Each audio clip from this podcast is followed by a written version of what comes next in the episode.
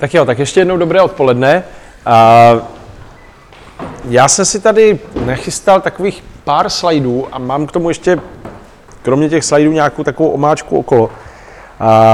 Když mě Robo oslovil, tak jsem si říkal, Jejda, to je trochu jiný level, než co většinou jako se setkávám, co s tím udělám, jak vlastně jako si budovat značku na sociálních sítích pro volnonožce, a v tu chvíli jsem si uvědomil, když jsem si to začal nějak sumírovat, co bych vlastně chtěl říct. No jo, a tam bylo spousta těch otázek, které jste určitě taky dostali, to znamená, kdo to dělá dobře a co vám funguje a tak dál. Já jsem si říkal, no dobrá, ale není vlastně trochu problém, že já to dělám úplně špatně. To znamená rozhodně ne tak, jak bych já vám to doporučil. No, takže jsem si říkal, no možná bych, jako, tak jednak jsem se podíval, prošel jsem si, myslím, relativně poctivě velkou většinu z vás, pokud jsem našel vaše profily. A, a potom jsem uvažoval vlastně nad tím, co sám dělám, co mě funguje a co bych mohl doporučit. A při té příležitosti jsem si oprášel spoustu svých jako různých předsevzetí, co bych měl dělat, protože jsem přesvědčený, že by to fungovalo, ale nedělám, protože jsem línej, špatně organizovaný a v zásadě se máme jako dostatečně dobře, abych se nemusel snažit. Což není vlastně špatný zjištění, ale a, z hlediska jakési edukativní role a, to není úplně ideální. A to, co, to, co asi všichni se shodneme, a, je důležitost sociálních sítí pro osobní komunikaci, nejenom osobní osobní, ale i osobní pracovní. A protože za normálních okolností většinou vykládám firmám, tak firmám říkám, myslete na to, že ty sociální sítě nejsou pro firmy, sociální sítě jsou pro lidi. A nevznikl Facebook kvůli tomu, aby tam firmy měly jako super skvělý remarketingový kampaně, ve kterých prodají spoustu jako, že jo, prodávání věcí, které ty lidi nepotřebují za peníze, které nemají. No. Tak ne, kvůli tomu to nevzniklo a proto lidi Facebook nepoužívají. Ani ho nepoužívají, jak si spousta lidí myslela, kvůli tomu, aby byl svět lepším místem a demokracie vládla všude a, a arabský jaro a já nevím co všechno. Používáme to mnohem častěji proto, abych prostě napsal ženě, za 10 minut se vracím a se dám do šaliny, mám koupit vajíčka, nebo už si koupila. To je mnohem častější, než že si budete dopisovat s lidma po celém světě. A tady tenhle use case toho, že sociální sítě jsou vlastně jako velmi osobním prostorem, ve kterým fungujeme nejčastěji s lidmi, který nejvíc známe, je podle mě hrozně důležitý i z toho hlediska, když se nad tím přemýšlí z toho brandingového, osobně profesionálního přístupu. Tady tohle jsem, myslím, ukradl Jendovi Perlovi, že to měl v nějaké prezentaci o LinkedInu, doba před LinkedInová, vyměňování vizitek, networking a doba LinkedInová, kdy už tam máte ty profily a víte co a jak, kdo tam je a, a můžete se potom s těma lidma spojit. A co to, co si myslím, že je v tomhle ohledu hrozně podstatný si uvědomit, je, že sociální sítě jsou podle mě skutečně Není to hype, je to revoluční v tom, že to je nový mod komunikace, který při vší úctě si myslím, a třeba mě někdo opravíte a řeknete, že jako jste nějak přišli na to, co mě teda uniklo. A je to nový druh komunikace. Měli jste one-to-one rozhovor, věc, která je jako stará jako lidstvo samo, ale technologie tomu dává nějaký nové možnosti, které předtím nebyly. Znamená e-mail na rozdíl od obyčejného dopisu je rychlejší, telefonem můžete zavolat někomu, kde je na druhém straně světa a tak dál a tak dál. One to many, jeden k mnoha lidem, to jsem já teďka, nebo náčelník, když se šel lovit mamut, nebo kněz v kostele, to je taky něco, co je pro lidi jako běžný a jako situace, kterou znají, ale technologie tomu dává úplně jiný jako možnosti.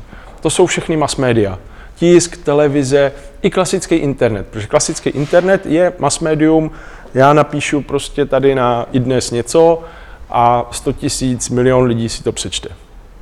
Zatímco ty sociální sítě, a Facebook je toho podle mě jako tím nejlepším příkladem a proto je nejúspěšnější, jsou komunikací many to many, Čili, že my máme každý vlastní Facebook a to je to, čím Facebook vyhrál nad těma jako diskuzníma serverama. Diskuzní server je místo, kde mám sice oblíbený jako diskuzní kluby, ale všichni tam vidíme to tež. To znamená, já tam nemám jako kdyby vlastní personalizovaný obsah. Zatímco Facebook, ten klasický newsfeed, je místo, kde vidím mix, který je nějakým způsobem velmi personalizovaný, velmi individualizovaný a pokud nadáváme na Facebook, že jsou tam blbosti, tak sorry, to jsou vaši kamarádi. Jo? Za to, co máte na Facebooku, si můžete sami. Pokud se přátelíte s lidmi, kteří tam dávají blbosti a klikáte jim na ty blbosti, že je lajkujete, tak se vám tam budou zobrazovat i nadále. Znám extrémně málo lidí, kteří by byli schopni vytunit si Facebook tak, aby jim ukazoval velmi jako kvalitní informace. Protože to tak nikdo nepoužívá. A je dobrý důvod, proč to tak nepoužíváme, protože nám jde primárně o ty lidi, ne o ty informace. Používáme, dáváme lajky ne kvůli tomu, že ta věc je skvělá, ale velmi často dáváme ty lajky, protože nám to dává smysl s ohledem na toho člověka, co to tam postnul. Pokud lajkuju šperky, tak lajkuju šperky svojí sestře, protože je to moje sestra. Nelajkuju jiný šperky. Pokud kamarád napíše, že je smutný, tak mu tam něco napíšu a píšu to tam proto ne, že by to byl jako vytříbený literární útvar, ale protože nechci, aby byl smutný.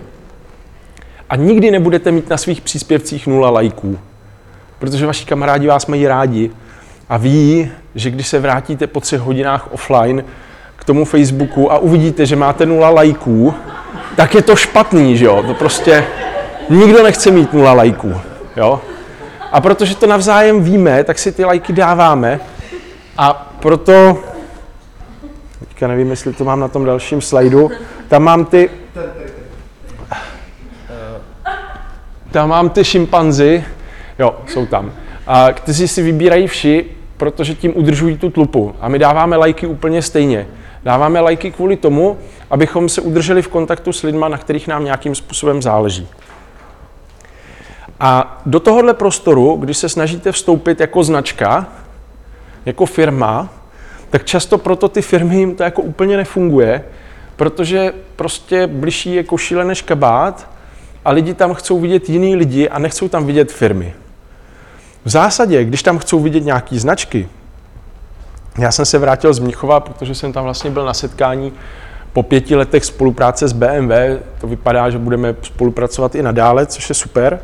A to je značka, pro kterou dělat Facebook je mnohem jednodušší, než pro kohokoliv z vás dělat Facebook. Jo? A to z toho důvodu, že BMW ty fanoušci milujou, tudíž to budou lajkovat ještě víc než jako příspěvky svých příbuzných. Jo. Ale oni nelajkují tu firmu. Jim je jedno, jestli BMW vydělává nebo prodělává, jestli jako to bylo tak nebo onak. Oni lajkují svoji představu o té značce. Jestli znáte ty brand gapy, brand flipy, Martyho Neumeyera, co byl na marketing festivalu, tak tady je to krásně vidět, já to zažívám v jednom kuse, že BMW má nějakou představu o tom, jakou je značkou a snaží se to těm lidem vnutit a oni často vůbec neposlouchají. Melou si furt dál to svoje. Jo, máme tam ty skupiny fanoušků, který prostě vám budou tvrdit, že BMW zradilo tu značku, protože už prostě jako nedělá ty auta, které žerou 15 na 100 a dají se tam jako pálit gumy a pokud jako začne dělat elektromobily, které mají být ekologický, tak to není žádný BMW, jako, to je přeci podvod. A vy jste udělali předokolku, tak to prostě, teď to musí jako ty zakladatelé v hrobě rotovat, teď to nejde. Jo, my to víme, jako my jsme ty, kdo tu značku reprezentují a ne vy, co vlastně vám máte, ale to je nějaký omyl. Jo, a jestli ta značka jako kvůli tomu vydělá jako mnohem víc peněz, no o tom to přeci není, ne? oni jsou srdcaři, takže jako víš, že to má být všechno jinak. Hm.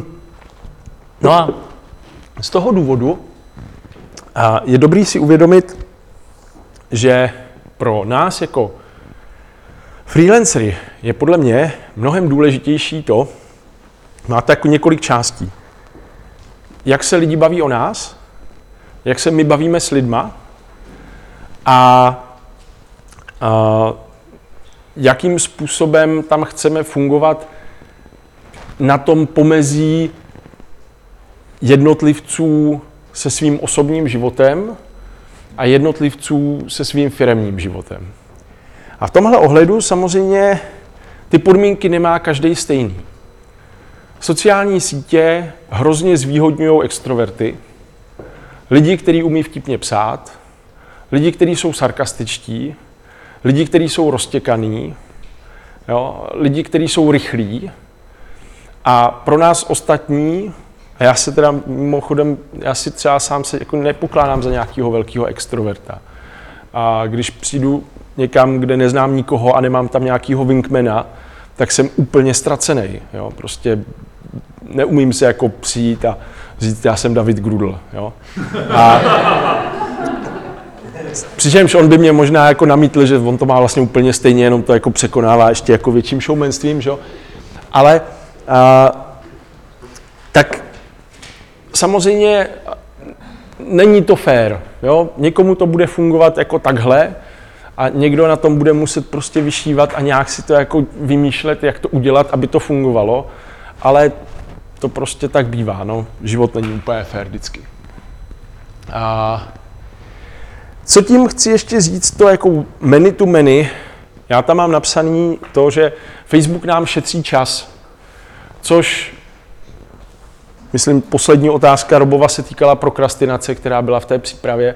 A kdo neprokrastinoval na Facebooku, tak lže, jo, prostě to, ne, ne tak ho nemá, ano. A, nebo ho nepoužívá. Mm, takže jako tvrdit, že Facebook nám šetří čas, může znít paradoxně, ale jsem přesvědčený, že to jako není kec. Jo. A jak to myslím? A kdybychom, to, to moje, jako co, co vykládám na těch firmních školeních, je jako to, jak k nám Facebook přišel. Facebook přišel že jo, jako záležitost výměných studentů, kteří byli ve Spojených státech a registrovali se na Facebooku, když to ještě byla jako univerzitní síť. A tehdy byl jako tam byl vidět ten jako brutální game changer v tom, že když se ty lidi vrátili, tak když jste se vrátili z nějakého Erasma v době před Facebookem, tak jste si na ty lidi mohli vzít maily, mohli jste si je přidat na nějakým ICQ, Yahoo Messengeru, MSN Messengeru, co zrovna jako v který zemi valilo. A tím to zaslo. Protože to vyžadovalo jako s těma lidma si jako psát, že jo, a to není vůbec snadný a udržovat tolik one-to-one kontaktů je extrémně časově náročný. Já jsem měl dědečka, který byl farář a který tady tohle zvládl jako od meziválečního období do 80. let, že si prostě s lidma, který potkal ve Skotsku a ve Francii, kde za první republiky studoval, psal. Ale na to fakt každý nemá. Jako. Zatímco s Facebookem ty lidi přijeli a říkali, ty Facebook úplně krutá věc, my jsme teďka v kontaktu furt jako i po tom, co už se nevidíme. Já když jsem byl takhle někde v cizině a chtěl jsem, jsem udělal diskuzní fórum, kde jako, že bychom si mohli psát. Jenomže tam lidi přestali chodit, že jo. To taky nefungovalo. Lidi mohli chodit číst můj blog a někteří i třeba chvíli chodili. Ale to pořád vyžaduje jakousi jako aktivitu, zatímco když to máte na tom Facebooku, tak je na tom skvělý to, že nemusíte vidět každý příspěvek toho člověka, ale stačí si potom rozkliknout a máte ten život jako na talíři v mnoha ohledech. A, ste, a ty algoritmy jsou natolik chytrý, aby nám vypíchly ty podstatné věci. Takže s těma lidma, který jsem potom potkal v cizině a normálně s nima v kontaktu nejsem, tak vím, že dostanu děti, svatbu, super fotky z exotických dovolených, jo, a, a nebo nějaký jako velmi jako vtipný, trapný, nevím, inkriminující fotky nebo něco na ten způsob.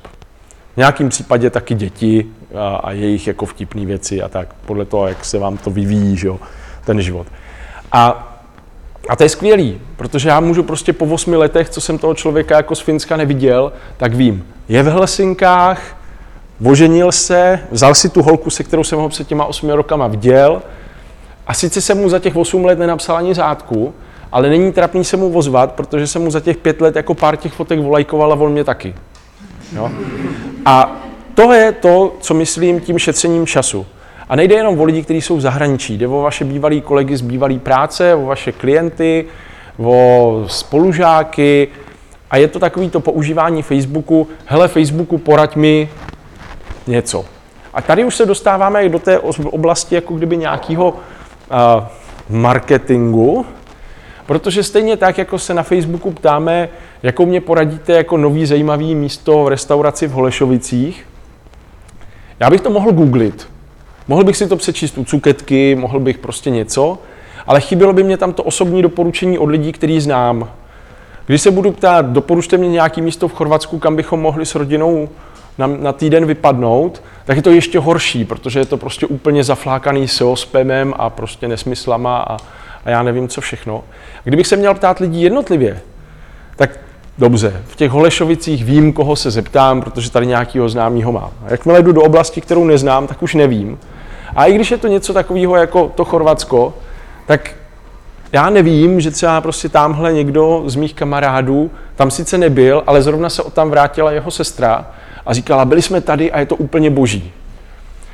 A pokud se někdo bude ptát, hele, koho byste mě doporučili na uh, dětský ilustrace, mám tady kamarádka dělá knížku a zhání, no tak samozřejmě nejlepší je potom pro vás, když děláte dětské ilustrace, aby někdo z vašich kamarádů vás tam otegoval a tradá, je to hotovo. A teďka je otázka, budete tam tegovat člověka nebo stránku? Nebo je to jedno, nebo na tom nezáleží? Já si myslím, že ve chvíli, kdy jako nereprezentujete úplně nějaký jako firmy, agentury, něco, a, tak lidi tíhnou k tomu označovat tam lidi. A tím pádem za mě osobně je vlastně jako smysluplnější valit svůj profesionální život na osobním Facebooku. Proč to ještě jako si myslím, že to je jako, má jako další reasoningy, kromě toho jako mentálního, popíšu nějak dál. Další věc je ta, že lidi, jako když už prostě budou něco hledat, tak vás budou hledat. Že? A budou vás hledat nejenom jako z profesionálního hlediska, bude vás hledat budoucí tchyně, budou vás hledat uh, budoucí kolegové, budou, bude vás hledat kde kdo. Jo? A když se jmenujete Adam Zbějčuk, tak máte v zásadě v mnoha ohledech jako jinou pozici, než když se jmenujete Honza Novák, protože prostě jako mít dobrou značku, unikátní, jo, jako jmenovat se H1CZ je taky dost pitomý, jo? A svým způsobem. A protože to není vůbec unikátní. V tomhle ohledu Ataxo bylo dobrý, protože Ataxo prostě žádný, jako nic jiného nebylo Ataxo. A Sice ty vyhledávače jsou dneska jako v tomhle ohledu mnohem chytřejší, takže i Google si pojmenuje telefon Pixel a očividně to ničemu nevadí. Ale myslím si, že v našem případě vlastně jako mít to jméno unikátní je veliká výhoda a když už ho nemáte unikátní, tak je podle mě dobrý přemýšlet nad tím, co do toho přidat. Buď za klíčové slovo, anebo za přezdívku nebo něco, abyste to unikátní měli. JXD je JXD kvůli tomu, a protože Jiřích Dole žaluje moc. On si tam to X prostě jako vymyslel jen tak, aby prostě byl odlišitelný od všech ostatních. Což si myslím, že je jako chytrý. Extrémní způsob je doplnit si druhý jméno, proto jsem Teodor. Jinak mi Google posílal dobrou zásadní. Jo, jako dokážu si to představit. Já jsem měl kamaráda, když ještě byl ten net jako přezdívkovej. Jo, net byl přezdívkovej. Xchat byl přezdívkovej. Na Xchatu jste nebyli adam.zbějčů, protože byste vypadali jak pako, že jo. První maily nebyly jméno tečka příjmení, pokud jste, to nebyl školní mail nebo firemní, ale byly to nějaký avatazy, nějaký niky. Jo. Já jsem kamaráda už někdy v roce 98, který, se, který měl přezdívku v té hudební scéně Trihuk a já jsem až tři roky jako posléze zjistil, že je to jeho příjmení. Prostě mi to nenapadlo. No. Myslel jsem si, že to je Nick a on to bylo příjmení. Používal příjmení jako Nick. A, a já jsem vlastně jako v tomhle byl, udělal jsem to dřív než ostatní, právě proto, že Zbějčuk bylo unikátní a nikde to nebylo zabraný. Úplně na začátku jsem měl MM, pak jsem měl Adam M z důvodu zpětné kompatibility, ale Adam M bylo furt jako příliš obecný a mnohdy zabraný a Zbějčuk bylo vždycky volný. Takže proto jsem začal být Zbějčuk, i když prostě Twitter třeba ještě jako na začátku byl víc jako o přezdívkách a ne o jménech. A Facebook v tomhle vlastně hrozně posunul to vnímání, jakože je normální jet tím jménem.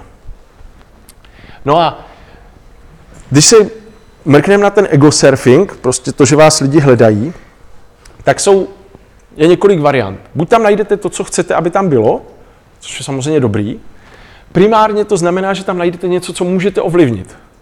A v tom jsou sociální sítě skvělý, protože vám zaberou prostě půlku první stránky, zaberou sociální sítě a tím pádem prezentujete těm lidem, kterým se chcete prezentovat něco, co můžete přímo ovlivnit.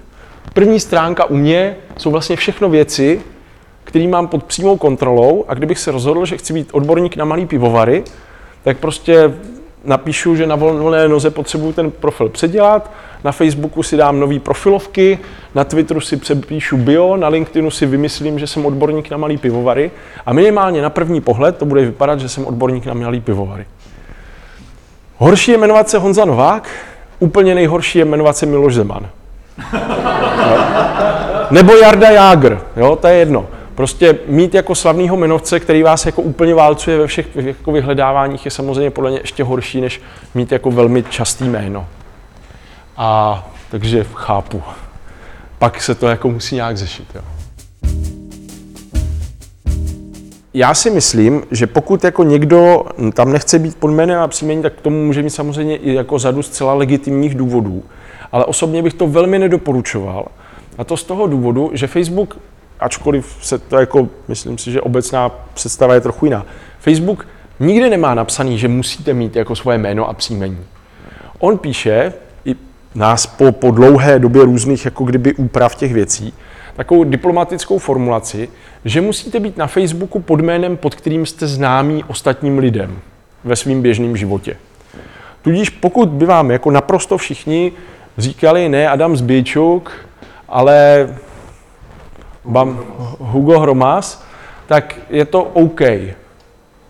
Ale musíte to být nějakým schopným, způsobem schopný prokázat. No, ono se to dělalo primárně kvůli jako jednak nějakým jako uměleckým jako jménům, anebo kvůli třeba gay komunitě a jako tady jako nějakým problémům spojeným s nějakýma možnýma jako problémama, které by těm lidem vznikly a tak dále.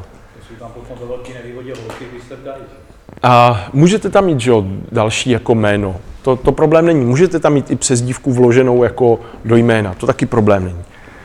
Ale když máte profil, který se jmenuje PQ a někdo vás nahlásí, že ten profil jako neexistuje, nebo jako, že, se, že to prostě je fejkový, tak Facebook po vás stejně bude chtít doklad. A když nebudete schopni dodat ten doklad, tak budete mít jako velmi těžkou práci přesvědčovat jako kdyby nějakou zákaznickou podporu, že teda tohle je to, pod čím jste jako známý a něco. Jo. Tudíž typicky jako lidem, kteří s tím Facebookem chcou pracovat v nějakým aspoň částečně profesionálně, bych rozhodně doporučoval mít tam normálně jméno příjmení. Jo, myslím si, že to prostě z mnoha důvodů je jako mnohem rozumnější si tady tohle držet.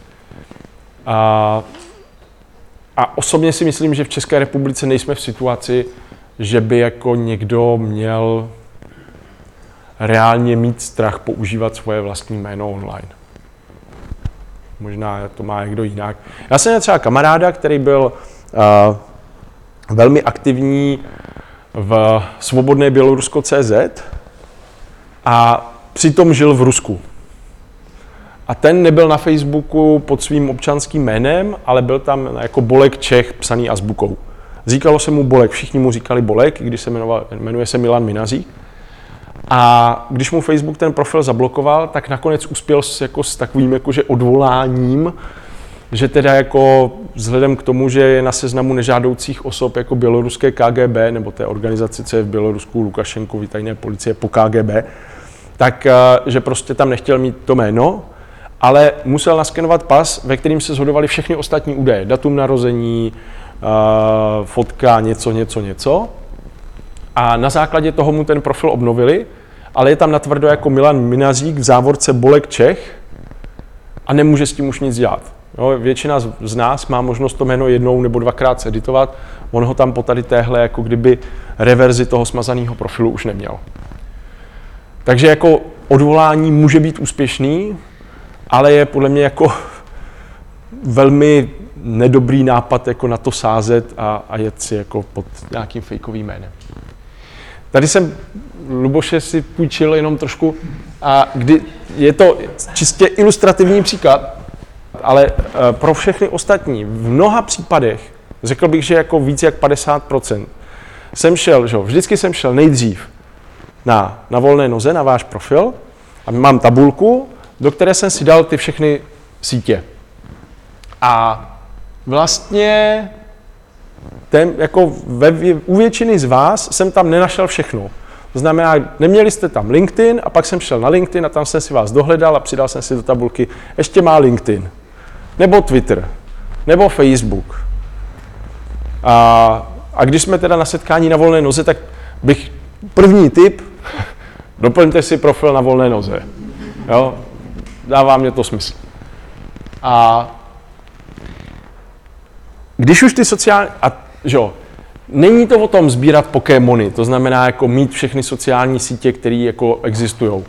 To je tak dobrý možná pro mě, ale nakonec si pak člověk jako velmi často uvědomí, že ani pro toho člověka, který by se měl o ty sociální sítě starat profesionálně, jako jsem třeba já, to vlastně dobrý není. Jo, protože já bych tam mohl mít Google+, který tam teda já třeba nemám, i když ho mám, protože jasně, protože ho vůbec nepoužívám. Jo, protože to jsem zapíchl už jako dávno a myslím si, že jenom Pavel jako má Google Plus a používá ho reálně. Z nás, co tady jsme? Ještě někdo na Google Plus? Prosím tě, když tak... No. Ty nedělej tomu tady reklamu, já jsem tam sám, mám tam klid, nikdo mi tam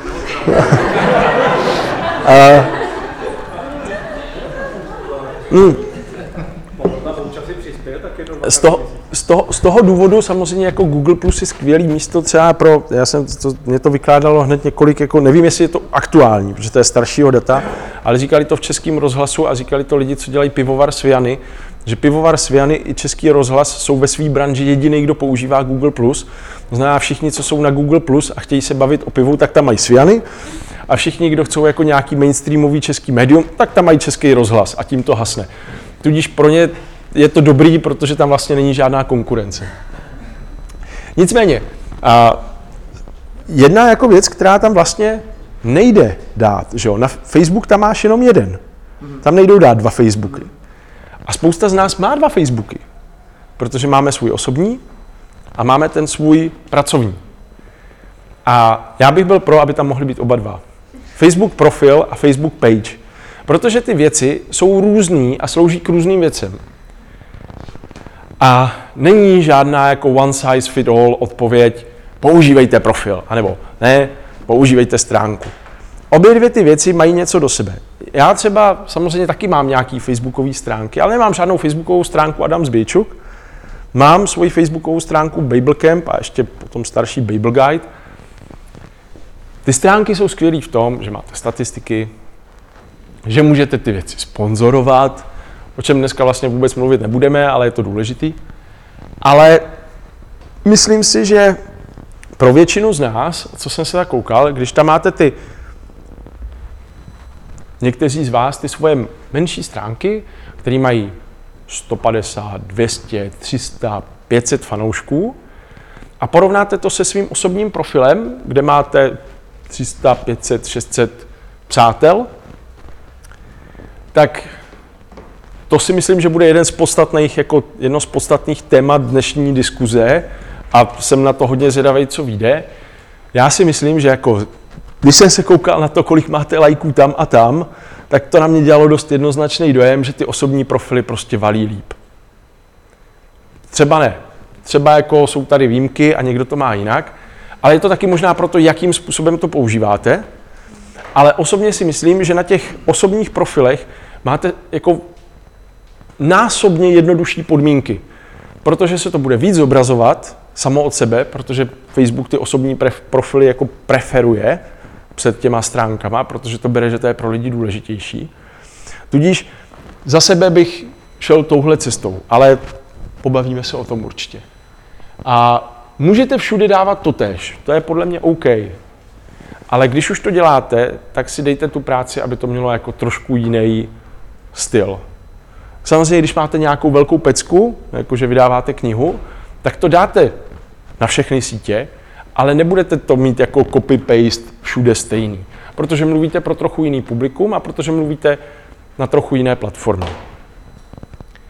No a potom to, co mně přijde jako vlastně extrémně důležitý a U firem to je mnohem jako častější ještě jako, že si to neuvědomují. U vás, nevím, samo se to neudělá, když budete jenom psát. Samotný psaní, a ono to tak bylo i v té éře těch blogů, jo. Když jste měli super blog a začali jste psát, tak to samo o sobě nic neznamená. Musí vás někdo číst. A aby vás někdo četl, tak musíte vy číst jiný lidi a jim komentovat a tím vzniká nějaký jako spojení a tím to celý začíná jako fungovat. A Facebook tohle dělá jako hrozně moc. Když si vezmete, a mám tam potom různý jako příklady, takový ty lidi, kteří jsou jako ty, co mají strašně moc lajků na Facebooku. Jo? Davidem Grudlem počínaje a prostě Erikem Taberim konče, tak si všimněte, že to je taky kvůli tomu, že ty lidi velmi často jsou aktivní u jiných lidí, kteří spadají do stejné sorty. To znamená, že jsou velmi úspěšní na Facebooku. A když se takhle jako, když jdete dokola s lidma, kteří jsou hodně úspěšní, tak oni vás vytáhnou nahoru. Tudíž tohle hraje velkou roli. Jo? Když, uh, myslím si, že taky uh, prostě potom úspěchy typ, lidí typu, jako bylo Hnutí Žít Brno, nebylo kvůli tomu, že byli jako tak vtipní a tak skvělí, ale protože Matěj Holand taky jako lajkoval prostě úplně každému úplně všechno takovým způsobem, že jako nikdo nechápal, kdy to dělá. Což se mu samozřejmě trochu vymstí na radnici, protože když jako všichni na radnici ví, že Matěj Holand většinu jednání tráví lajkováním věcí na Facebooku, místo toho, aby se jako bavil s lidmi, kteří jsou na tom jednání, tak to těm jednáním úplně jako neprospívá. Jo. Ale chápu to, protože tohle je to, co ho jako dostalo tam, kde je a je těžký s tím přestat. Teďka odbočka k LinkedInu. A tohle jsou jenom takový nějaký fakt jako takový praktický typy. LinkedIn není místo na hledání práce, ani na hledání zakázek. To je podle mě jako úplně první základní nepochopení věci. LinkedIn je vaše vizitka, svým způsobem podobná tomu, co máte na volné noze, ale v trochu jiném kontextu. A je to hlavně a primárně váš aktualizovaný kontakt list. Jo? Já mám vizitky, od roku 2007 nevyhazuju vizitky. A v branži online marketingu je něco, co jsem si nazval poločas rozpadu vizitky, tudíž za jak dlouho víc jak 50% vizitek přestane být aktuálních. Něco mezi rokem a rokem a půl. V jiné branži to může být jiný, ale každopádně, kdybyste vzali jako 10 let staré vizitky, které jste dostali v roce 2007, tak předpokládám, že až na výjimky budou už úplně mimo. A ty lidi, který jsem si přidal v roce 2007 na LinkedInu, tam mám furt a oni si to mezi tím celou dobu pěkně sami aktualizují. No, tudíž to nemusím dělat já. Je to jednoduchý CRM, můžete si těm, těm lidem psát nějaké poznámky. Když teďka po tom novým redesignu Bůh suď, to, jak, to, jak to celý dopadne, ale v tomhle ohledu je to skvělý. Jo? Pro mě je LinkedIn s nějakýma dvěma tisíci kontaktama geniální v tom, že ať jdu kamkoliv, tak si jako uvědomuji, jak je Česko malý a jak se všichni znají se všema. A když máte přidaných pár takových jako klíčových lidí, typu Robert, tak zjistíte, že znáte celou republiku. Jo. A, no a co je zajímavé, tak minimálně v posledních třeba třech měsících se mně zdá, že je, jeden kamarád to napsal úplně přímo. Na LinkedIn napsal status, to je tady nový Facebook nebo co? Jak udělali ten redesign, tak ten newsfeed se jako výrazně jako zpřehlednil a podle mě se tam jako muselo změnit něco i jako ve střevech uvnitř. Začíná jako házet mnohem relevantnější příspěvky než dřív. Tudíž, no a nemáte tam žádný koťátka, žádný obědy, žádný fotky z dovolených ve směs, jo? a za to spoustu jako pracovních věcí. Od lidí, se kterými jste propojený, tudíž pravděpodobně nějakým způsobem z branže. Nebo taky jako od milionu HRistů jako nějaký poučky, jak si napsat životopis a od milionu koučů nějaký jako moudra o tom, jak zlepšit produktivitu, ale to už je hold na vás a musíte si to vyfiltrovat, co tam bude a co je, jako, co je, co je pase. A dřív podle mě fakt platilo, že lidi chodili na LinkedIn čistě jako vlastně jako koukat se na profily lidí a tu nic svůj profil. A začíná se to možná měnit. Nebo je jediná jako šance, kterou LinkedIn má, pochopili to hodně pozdě, ale tu šanci pořád mají. A jestli se to povede, tak pak jako může být, že to bude jako velmi zajímavý ten obsah tam začít publikovat. Potkal jsem se na podzim s panem Petrem Pakši, což bylo pro mě velmi zajímavé setkání. Je to šéf výrobní firmy z Pserova, která dělá dveře, zárubně, schodiště a potisky jako do skla. Dovnitř skla, že se dá vložit jako libovolný potisk. A velmi jako drahé věci, jo, říká, tady děláme dveře pro kelnera, tamhle děláme dveře pro chrenka, tamhle děláme tohle. A tudíž ty lídy, které jako oni mají, jsou taky jako velmi drahý. A říkal, že byl na nějaké konferenci, nebo nějakým setkání, ani ne konferenci, setkání, kde byli jako architekti, jako jedna strana a různý jako stavební a výrobní firmy jako druhá strana. A v jednom kuse za ním chodili lidi a chtěli se s ním jako zdravit a seznamovat, protože je ve svém oboru prakticky jediný aktivní na Facebooku a valí tam prostě obsah. A ten LinkedIn i ukazuje, jako kdo co lajkuje. Teďka docela hodně, protože tam není toho tolik, jako toho, jako že by tam někdo psal, tak to ukazuje aspoň, jako co lidi lajkujou. Tudíž lidi ho mají furt na očích a on potom přišel a všichni ho znali. No, což je samozřejmě jako velmi zajímavá pozice, kterou není jako úplně snadný získat. A nejde tam nějakou, nějaký úplně pitomý self-promo. To znamená, on tam jako lajkuje různé oborové věci a čas od času tam hodí něco jako o nich. A plus teda ještě, což je jako z jiný, z jiný kapitolky, a vykládal o tom, jak udělali skvělý jako ROI na spuštění Instagramu. Mají Instagram s vizualizacema, pustili to na bývalý sovětský svaz a Blízký východ. A lidi jim píšou, je, to je krásný, kde se to dá koupit v Kazachstánu? Nebo máte zastoupení v Dubaji a mohli bychom to být my? Tudíž jako nad bad, říkal, že jako s investicí v řádu desítek tisíc korun mají zakázky, prostě, kde to je jedna zakázka, je za jako několik desítek tisíc korun, že jo? na to pak otevření nového trhu. No, zároveň si myslím, že na LinkedInu, jak bude růst důležitost toho newsfeedu, tak ještě víc poklesne důležitost skupin který nevím, jak vy s nima máte zkušenosti, ale podle mě byli jako už docela v kopru jako delší dobu, nikdo tam nechodil. Lidi, co tam chodili, tak tam buď tam valili nějaký jako spam. Čím širší bylo to téma, tím horší. V online marketingu jako podle mě LinkedInové skupiny byly už jako delší dobu úplně nepoužitelné. Buď jako plný nějakých indů a, a SEO armád, nebo prostě mrtví. Protože ty skupiny, to je ten starý web, to je ten nepersonalizovaný, kde vidí všichni to stejný. Ten newsfeed, to je ten nový, ten many-to-many komunikační model, kde máme každý svoje a tím pádem je to mnohem lepší. A jsou prostě jenom nějaké doporučení.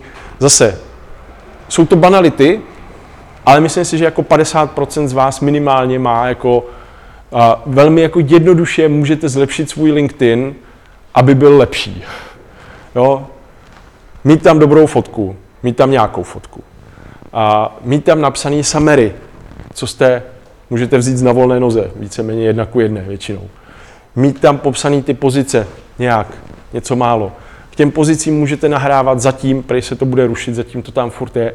Můžete tam nahrávat obrázky, můžete tam nahrávat PDF, pro kliky na YouTube, jo, aby to nebylo takhle dlouhý čtení, ale něco, co bude nějakým způsobem použitelný. A Řekněte si o doporučení. Jo? Zase, znáte, na volné noze máte doporučení, zeptejte se, jestli teda jako by ho třeba nechtěli dát i přes LinkedIn třeba, nebo si sežente nějaký jiný. Doporučujte vy. Jo? A uvědomte si, že máte dva LinkedInové profily. Ten, co vidí lidi, se kterými jste spojený, a ten, co vidí lidi, co třeba LinkedIn ani nemají. Ten veřejný profil. Jo? To existuje, a různě ho mají různě lidi nastavený, většinou ani neví jak. Třeba já tam mám daný, aby tam bylo všechno, co je v tom normálním, tak aby bylo i v tom, ale i tak třeba e-mail a telefon tam vidět není. Tudíž ho mám napsaný v tom summary. Tady je telefon, tady je e-mail. Pravděpodobně chcete, aby se vám ty lidi mohli dovolat, že? takže jako dává smysl tam dát na sebe kontaktní údaj i do toho místa, který je viditelný jako veřejný. A no, a za mě jako no bullshit bingo. Jo? Nevím, jestli znáte bullshit bingo. Takový to, že máte ten list aktuálně vyhypovaných slov, jako inovativní, něco, něco, něco, něco a pak přijdete na nějakou přednášku a když všechno zazní, si to odškrtáte a zazvete bingo, jakože že to máte. Jo. Tak, tak na meetingu nebo cokoliv, jo, to je, ano, na, na vnitrofiremní meetingy ideální, ale to se nás tady asi netýká. Zady z nás. No, a potom ještě jenom taková drobnost, krátký URL zase, jo, nic těžkého, prostě ten profil může mít svoje krátký URL. Někdo to má vtipný, že tam má jako linkedin.com lomeno SEO Master, někdo tam má normálně jméno, příjmení, nechávám na vaší ctěné líbosti, ale vždycky je to lepší, než když tam budete mít linkedin.com lomeno něco strašně dlouhého. Jo. A protože když třeba jako to nemáte zkrácený a máte ve jménu háčky a čárky, tak vám to tam vyrobí prostě paznaky a to no good. Pak mně přijde vždycky jako nejlepší, že má někdo to dlouhý URL na vizitce. To... Ale už jsem to taky viděl. Možná ne, to je jako dobrá, dobrá připomínka. A profily samozřejmě můžete mít česky, ale nemějte je čenglish, tak to bylo myšleno. Jo, jako když už anglicky, tak skutečně anglicky. A kde zase, jako já bych asi si na to měl klidně jako nějakého korektora vzít, protože jsem to jako upravoval a teďka to jako korektoru nemám. Můžete to být více jazyční, ano. A na LinkedInu můžete mít víc jako kdyby profilů jazykových, který se budou potom zobrazovat lidem podle toho, v čem jako oni používají LinkedIn. Znamená, když používám LinkedIn v angličtině, tak budu vidět i tak vaše anglický a můžete tam mít jiný obsah, jako do, do určité míry. To znamená, jako můžete tam vypíchnout jiné věci, pokud máte jiný specializace podle země, tak to samozřejmě jako s tím se dá počítat. Já osobně si myslím, že je jako dobrý to mít anglicky, a speciálně pokud vaše normální webovky jsou česky, abyste měli i nějakou jako kdyby zahraniční jako kdyby prezentaci, ale pokud jako víte, že, že nikdo ze zahraničí vám nikdy psát jako na LinkedInu nebude, tak pak je určitě jako rozumný mít i tu českou verzi. Jo, anglickou bych nechal a českou bych přidal. A nakonec to BMW před těma pěti rokama si mě našlo díky LinkedInu protože hledali freelancera a žádný freelancer, včetně mě, v té době neměl anglický web. Tudíž z Mnichova se to hledalo dost těžko. A ten LinkedIn byl jako dobrá možnost. A tady jenom k Facebooku ty šílené čísla. Furt jsem smutný, že jsem prostě neměl prachy, když ty akcie stály 18 dolarů. Když teďka stojí 140. A tohle je jenom taková připomínka. Možná se s tím můžete setkat do teďka, že si lidi myslí, že jako neuvědomují si, jaká je skuteč, jaký je skutečný věkový složení uživatelů Facebooku. Tak.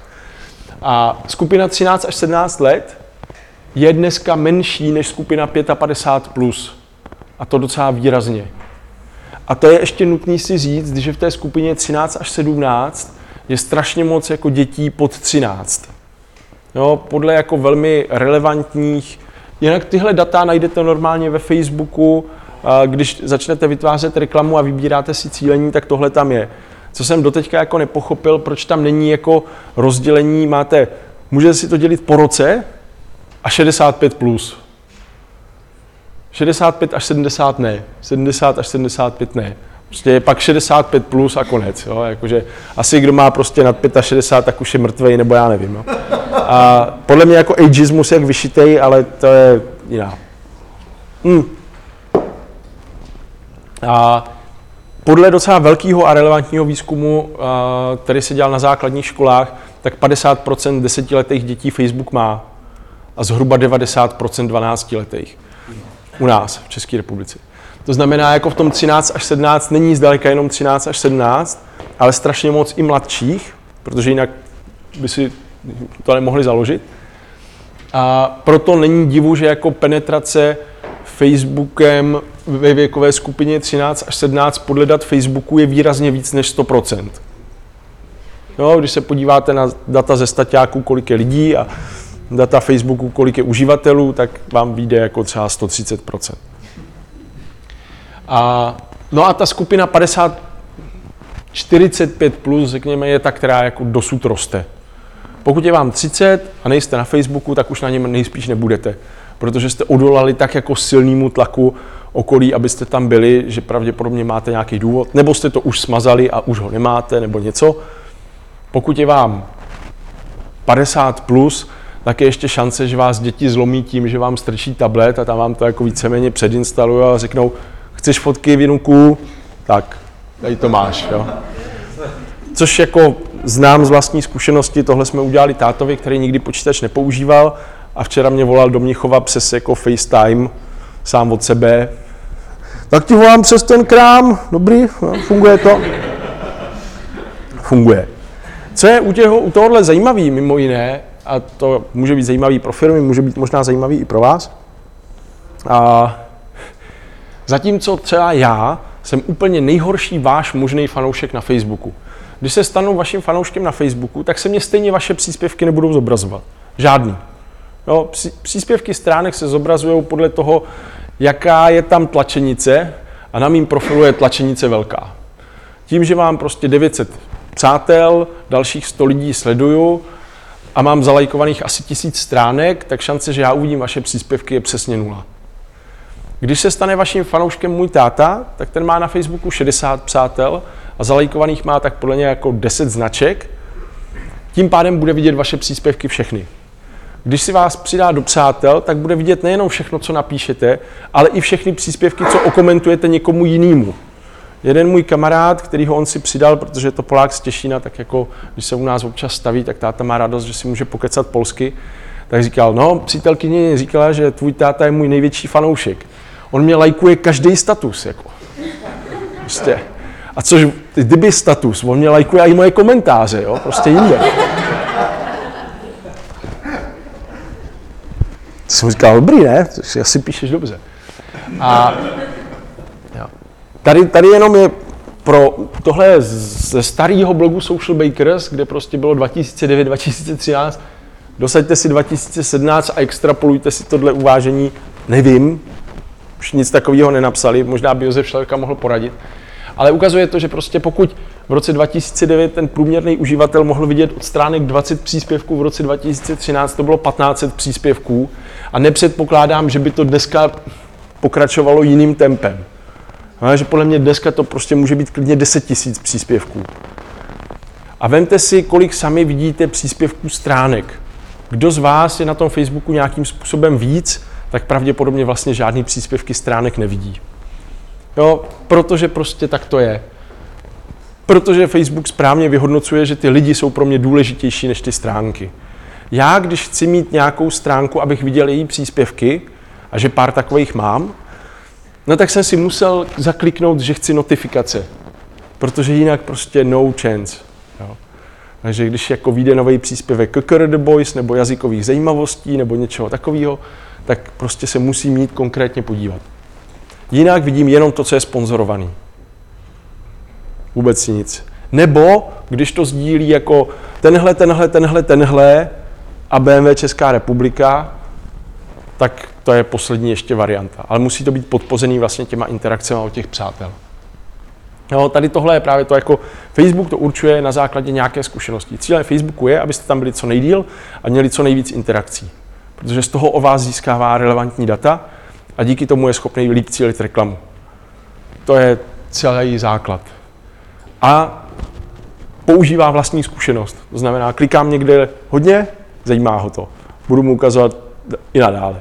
Nekliká, nezajímá, jdeme dál. Nebo když jsou v tom hodně zapojení vaši přátelé samozřejmě, tak dobrý. Když jste jako jediný, kdo to je toho fanouškem, mít dobrý. Když je ta stránka super úspěšná, dobrý. Když ne, špatný. A myslím si, že takový to brečení, že jako, no musíme Facebooku platit za to, aby jako zobrazoval příspěvky naší stránky, je prostě nesmysl. Jo? Plaťme, když to dává smysl. Pokud nám to přináší biznis, tak je přeci dobrý zaplatit.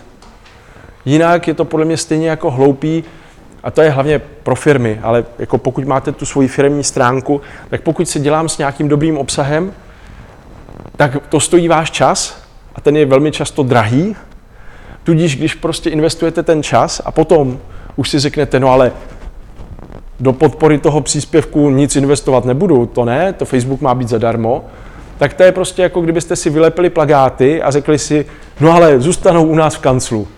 Na výlep už prachy nezbyly. Jo? Je to nesmysl. Pokud prostě mám dobrý obsah a investoval jsem čas do jeho tvorby, tak investuju nějaký peníze do toho. A to jsou malé peníze. Jo? Pokud mám malou stránku, tak jsou to stovky korun.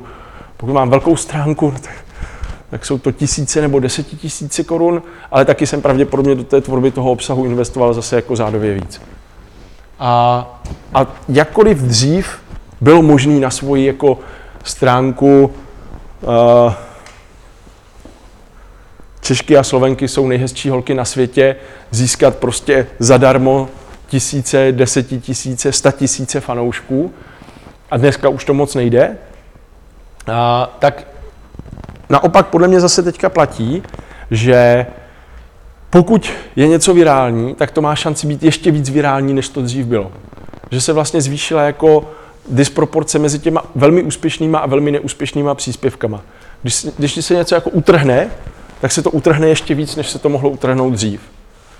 A David Grudl a jeho sdílení té Niny, Babiš a jeho různý jako eskapády, jo, a novináři, politici, virály všeho druhu, to všechno dneska může jako jet ještě víc, než to bylo předtím. A No a tady tohle už, už jsem u konce, tady jsou nějaký jako typy na lidi, kteří mi přijdou jako, ne, že bych jako si myslel, že všichni jako píšou dobře, ale a někteří píšou dobře a, a je zajímavé je sledovat z toho úhlu pohledu, že jim ty jejich osobní Facebooky nějakým způsobem velmi jako fungují. A je to mix novináři, politici, různě a kolegové, že jo. A který prostě píšou, mohl by tam být samozřejmě i ten David Grudl, mohl by tam být Robert, si myslím, a kteří prostě píšou tak, že to lidi má jako nějaký potenciál zaujmout a, a dostávat se dál. A protože my, většina z nás, prostě není nic tady z tohohle. Jo, a prostě být jako další Petr Ludvík nebo další David Grudl, prostě to jako ze sebe neuděláme. Tak si myslím, že potom zbývá to, co jako jsem říkal, že bych vlastně jako měl dělat třeba já a nedělám. A to je trochu jako nad tím víc přemýšlet a plánovat a být konzistentní, jako samo se to neudělá. Jo? Tudíž moje doporučení by bylo kombinovat osobní a profesionální a obsah takovým způsobem, aby to bylo zauj, zauj, zaujímací, protože na první dobrou musíte překonat tu, uh, tu bariéru pozornosti. I velmi jako zajímavý příspěvek s velkou přidanou hodnotou může zapadnout, pokud prostě nezaujme hned jako na začátku. Nakonec, když já jsem psal něco o nějakých jako facebookových tricích, tak to bylo vždycky méně úspěšný, než když nám dám fotku své dcery. To tak prostě že jo. Nejvíc lajků mělo jako narození druhé dcery, protože prostě to jako nepřebijete ničím. Pak můžou být ještě koťata, štěňata, jídlo podle toho, jako kde se pohybujete. Ale uh, a potom vtipy, že jo? To znamená, když jsem jako sdílel nějaký jako obrázek, právě jsem jako nazdílel nějaký fakt jako krutý trik ohledně online marketingu, dva lajky. Pak jsem nazdílel obrázek, jako že Česko je přesně v průsečíku víno, pivo, vodka. A Bůh prostě, jo, 30 šerů a, a jako už to paráda. Jo. A, a, a hromady, hromady lajků. A nicméně i jako nad tím, jak ten obsah, který je jako kdyby ten s tou užitnou hodnotou, to znamená nějaký krutý facebookový trik, můžu ho samozřejmě přeci prodat líp, jo? Můžu k němu třeba udělat nějaký hezký obrázek, nebo to z toho můžu udělat příběh. Ne napsat, jako přišel jsem na něco a tady je nějaký návod, ale vžít se do role toho, kdo by si to mohl přečíst. To znamená, když jsem měl návod na to, jak vytáhnout z Facebooku záznam chatu s jednotlivým člověkem, tak to je dobrý, protože to spousta lidí jako potřebuje a když z toho uděláte příběh, tak to samozřejmě má šanci zaujmout a je to dobrý. A kdybych tomu měl obrázek, a ne ten, co jsem tam zrovna dal, který mě pak Facebook smazal, tak uh, by to bylo ještě lepší. Jo? A tudíž jako třeba pro mě po dnešku je taková, jako já mám doménu talkabout.social a už jako rok, teďka mě za chvilku právě mi přišla do mailu, jako že jestli to chci prodloužit, celý rok tam samozřejmě nic není. A, a je to takový jako dneska pro mě motivační, abych zkusil přemýšlet nad tím, jak to vlastně jako dělat správně, tak jak si myslím, že by to mělo být. A v tom je číst, víc číst a víc se zapojovat tam, kde to dává smysl. Číst vaše oborové věci, každý máme prostě svoji branži, sledovat tam, zapojovat se do diskuzí, ať už na profilech jiných lidí, nebo na stránkách, nebo v těch diskuzních skupinách a potom pravidelně publikovat nějaký obsah, který ty lidi bude zajímat. A ta, teda, to nic. Skupiny, že jsou důležitý, to byla jeden z bodů, který jsem vpašoval Robovi do knížky, že si myslím, že skoro každý z nás má prostě nějaký, jako kdyby facebookové skupiny, Vím, že překladatelé mají svoje skupiny a, a předpokládám, že jako v každá branže má svoje nějaké facebookové skupiny. A je to dobrý místo pro zlepšování si nějaké vlastní karmy a podle mě to fakt jako dlouhodobě funguje. A jsou lidi, prostě třeba jako David Lerins, pro, jako z mý branže, který a, blogováním, tím, že vlastně jako psal o těch facebookových reklamách, tak překonal handicap toho, že to byl jako borec, který vypadal jako tlustý fanda baníku z Ostravy a nikdo jako v Praze ho neznal. Na to, že prostě je někde na Bali a je jako velmi v pohodě a vydělává, jako mohl by si vydělávat čistě svýma webinářema, který dávají lidem jako velmi dobrou přidanou hodnotu za dobrý peníze a nemusel by dělat jinak vůbec nic, kdyby nechtěl. Jo, a to nebyl ten jako my z Prahy, co jsme byli v H1 a bavíme se spolu, Jo? Nebyl známý z žádných konferencí a udělal si to čistě jako obsahovou prací. Tím, že si to udělal, tak teďka taky už na ten blok nic nedává. Jo? A, ale to, to je častá jako ksivka. A nakonec já jsem, že jo, taky jako už nikde vlastně jako žádný rozumný obsah nepublikuju, protože mně stačí jako někde něco vykládat a jsem dan. Jo? A je to špatně, že jo, jako člověk by měl jako na tom pracovat i poté, co vlastně už nemusí protože jednak je to jako fair vůči těm lidem, který mu nějakým způsobem důvěřují, a jednak je to rozumný vzhledem k nějaké vlastní sebeúctě a snaze se zlepšovat a nezakrně. Takže aspoň se občas snažím jako poradit, staráme se o marketing a sociálno, což je ta moje skupina, nebo tam otegovat toho, kdo je jako ještě jako spíš ten, co jako může odpovědět. No, tak to jsou to. No, no. Tady tohle je jenom pro vaši představu k těm, k těm reklamám, když se podíváte na facebook.com lomeno ads lomeno preferences, tak vám to ukáže na Facebooku, co, o, co je, co jste vy, podle čeho se jako na vás cílí. Budete tam mít, podle toho, jak moc Facebook používáte, desítky až stovky jako kdyby kolonek, do kterých spadáte a na který, když někdo bude cílit, tak bude cílit na vás. A je to jenom jako pro, jednak dobrý pro to, abyste si zkontrolovali, co tam máte. Spousta lidí neví, že to jde a tak jako můžete si to, můžete si to proškrtat totiž taky. A, a, a taky proto, abyste věděli, na co se všechno vlastně dá cílit.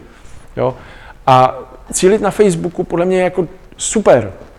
A když máte tu svoji malou stránku, se kterou nějak pracujete, tak bych určitě dělal to, že bych doporučoval, vemte si z LinkedInu svoje e-mailový, svou e-mailovou databázi kontaktů z LinkedInu, procíte si ji, oprostěte od nerelevantních lidí typu spolužáci ze základky a pak tohle publikum, prostě třeba 100 nebo 200 nebo 500 lidí, cilte na něj. To jsou přeci vaši klienti, tak těm jako má smysl ukazovat ty vaše příspěvky. Třeba. Jo, jeden z takových jako typů. Když máte tu stránku, ano, to je jako, pokud jste ti, kteří jako šli tou cestou té stránky, tak ta reklama je dobrá, ale čím cílenější, tím lepší. Facebookový pixel na web, možnost remarketingu a tak. Tady je potom jenom ještě jako doporučení ohledně bezpečnosti. Pokud je pro vás Facebook důležitý aspoň trochu, dejte si tam dvoufázovou a, autorizaci. Stejně jako Pavel všem říká, dejte si ji na Google a už taky mám. Tak kdo má dvoufázovou na, na Facebooku? To je lepší, než jsem čekal, ale furt dost špatný. Jo, já, já teda taky. A je to úplně easy, je to stejný jako na tom, na těch Google services, když jste na novém počítači, tak to po vás bude chtít a, buď schválit to nové přihlášení v aplikaci, pokud ji máte zapnutou, nebo sms nebo si můžete vygenerovat i offlineové kódy, kdybyste byli v Indii a chtěli se tam připojovat z netky a báli se, že vám ani nebude fungovat telefon, tak můžete mít offlineové kódy vygenerovaný. A jo, je tam taková ta část, to možná ukáž, ty filtered messages, message request. Já myslím, že to už dneska nemůže překvapit nikoho, ale nedávno byl překvapený Honza Zezáč, takže No jo, jednu tady mám. Je to, když kliknete na ikonku zpráv jestli to možná můžeš a jo, nahodit, jestli není nějaká moc to. jo tady vlastně ikonka zpráv. Tak normálně jste totiž v tom nové, ale potom je tam žádosti o zprávy, a filtrované zprávy. tak tam jsou prostě schované různé věci. jo. A já mám jako nejlepší historka moje je, že mě tam takhle psali policajti, že našli moje doklady. Že jim je někdo jako vrátil. Přes Facebook. U těch dokladů byly moje vizitky, kde byl telefon a mail. No my jsme tam našli naši zatovanou kočku? Ale jasně, může to být zatoulaná kočka, prostě tam, dost, tam dostanete zprávy od lidí, se kterými nemáte ani žádný přátele společný, ani nic. Může to být spam, taky někdy bývá, jo. Ale kamarád tam měl žádost o, o, o to, jestli by nechtěl být v českém rozhlasu, vykládat něco jako o svých cestách. Jiní lidi tam našli jako různé pracovní nabídky, rande, nabídky, všechno možný. Jo? Tak pokud to neznáte, a i pokud to znáte, tak jako tím, že vlastně na to nechodí to upozornění, tak je občas potřeba prostě zkontrolovat, jestli tam něco jako nepřibylo. No a potom dobrý vědět, dvě věci, když chcete používat ten osobní profil, tak aby vás mohli sledovat i lidi, kteří nejsme přátelé, tak si musíte zapnout dát možnost být sledován. Takovou vlastně tu Twitterovou. Jo? To znamená, do dní potom mimo jiné spadají i všichni ti, kterým jste neschválili žádost o přátelství. Jo, já mám na Facebooku asi tisíc žádostí o přátelství visících, ve směs od lidí, který neznám a já jsem jim je ani nezamítl, ani neschválil a myslím si, že většina z nich o tom neví, protože moje příspěvky normálně vidí, protože já dávám všechno veřejně. Jestli dávat veřejně, co dávat veřejně, to už je potom do té diskuze, která bude. Já třeba dávám všechno veřejně. Až na naprostý výjimky. Protože jsem přesvědčený, že co bych jako nechtěl, aby bylo veřejný, tak tam nemám dávat vůbec. Jo? Ono, Mr. Screenshot je zlá věc. Jo? Kamarád prostě byl v jedné velké jako korporaci a dával ty věci jenom pro přátele, ale měl tam i některý kolegy a potom si ho zavolal šéf šéfa a přinesl mu tam jako vytištěný nějaký jako statusy a řekl, tak předpokládám, že dáváte sám výpověď, že? A on řekl, no asi jo, že? A, a bylo, jo. A toto měl nastavený, že to nebyly veřejné příspěvky. Jo, takže z tohohle hlediska, pokud něco nechci, aby bylo na netu, tak to prostě nedávám na netu. A na Facebook tuplem. To je, tak to vidím já. Když dávám něco jako jenom pro přátelé, tak to většinou má nějaký jako kulišácký důvody, jakože předpokládám, že ten, o kom se bavím, se zrovna na ten Facebook kouká a jako úplně jako ho chci třeba překvapit, tak to tam nebudu dávat tak, aby to viděl. A, ale není to nic, co by jako v zásadě, když by to viděl, tak by to jako znamenalo nějaký problém, jenom prostě to má být třeba překvápko. No a Twitter je podle mě, bohužel, bohužel, bohužel, bohužel, Twitter je podle mě mrtvej. Ale kdo ho má, komu funguje dobře, tak je samozřejmě na tom úplně nejlíp, protože je to jako nejlepší sociální síť ever. Ale myslím si, že dneska jako začínat s Twitterem je vlastně hrozně těžký, pokud nejste nějaký jako zábavný anonymní profil, který prostě trolí nebo jako dělá nějaký legrace a myslíte to jako jakýmkoliv způsobem vážně, tak já mám na Twitteru nějakých x tisíc followerů a pro kliky z Twitteru a z Facebooku, když dělám jako cokoliv vážně míněnýho, tak to je prostě Facebook všechno, Twitter dva kliky. Jo? To je úplně prostě pasé. Mně to teda jako nefunguje Je vůbec. to teda pravda i jako mezinárodně? Já si myslím, že jo. Já si myslím, že Twitter se dostal do fáze všichni píšou, nikdo nečte. A, a vlastně, jako myslím si, že jako ve státech je to ještě horší. Tím, že tam prostě vzniklo obrovské množství, já si myslím, že na Twitteru je prostě jako dneska mnohem víc fejkových než nefejkových účtů.